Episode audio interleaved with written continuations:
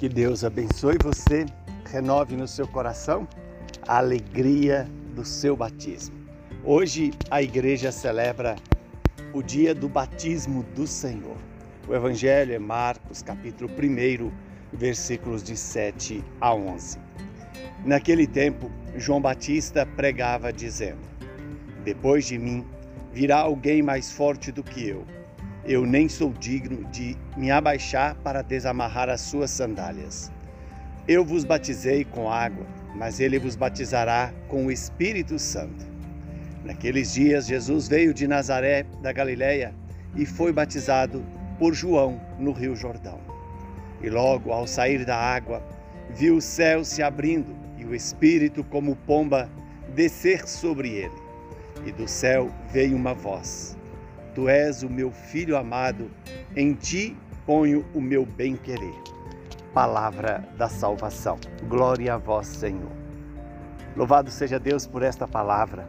Esta palavra que em parte já se cumpriu na vida de cada batizado, mas ela há de se cumprir plenamente também quando passarmos pelo batismo da passagem para Deus, ou seja, o dia em que o Senhor nos chamar nos chamar e nos encontrar preparados para a vida eterna.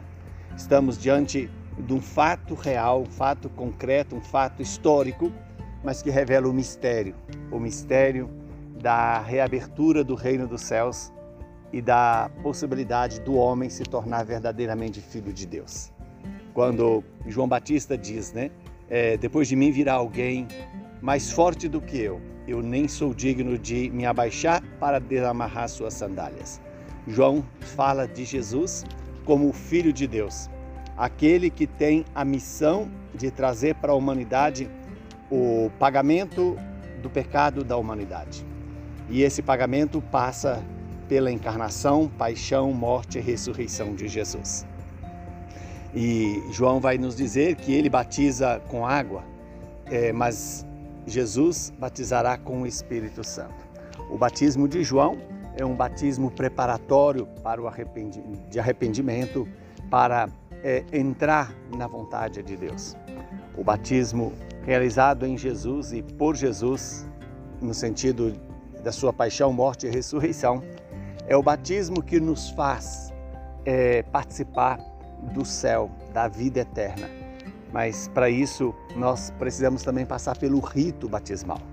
Mas o rito batismal não esgota o mistério. O rito abre para nós o caminhar de uma via, de um itinerário batismal, quer dizer, de um itinerário de conversão, aonde Deus vai regenerando em nós a vida eterna, a imagem e semelhança de Jesus. E quando Jesus aceita ser batizado com o batismo de João, Jesus está assumindo a condição de pecador. Ele está se igualando aos pecadores. Ele não precisa de arrependimento porque ele não tem pecado. Porém, ele assume o lugar dos pecadores para dar aos pecadores a possibilidade de um dia assumir a morada eterna. E aí vem em seguida no, no texto de hoje, quando Jesus sai da água, o céu se abre o Espírito desce sobre Jesus e lá e tem uma voz que diz: Tu és o meu filho amado, em ti ponho o meu bem-querer. Cada vez que uma criança é batizada, o céu se abre. O Espírito Santo é derramado sobre esta criança, esse jovem, esse adulto, e o Pai continua repetindo essa palavra para mim e para todo batizado. Tu és o meu filho, tu és o meu filho, muito amado.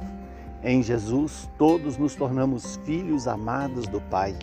E como filhos amados do Pai, somos chamados a fazer um itinerário de retorno, de conversão, de volta à casa paterna, volta à imagem e semelhança de Deus que nos criou. Que o Deus Todo-Poderoso nos faça viver o batismo, nos faça experimentar o poder do amor de Deus e a misericórdia dele. Ao nos dar o Espírito Santo, abre para nós o reino dos céus abrindo para nós para que sejamos, como imagem de Jesus, participantes deste mesmo reino. Abençoe-nos o Deus que é Pai, Filho e Espírito Santo. Viva bem o seu batismo, experimente a vida nova. Música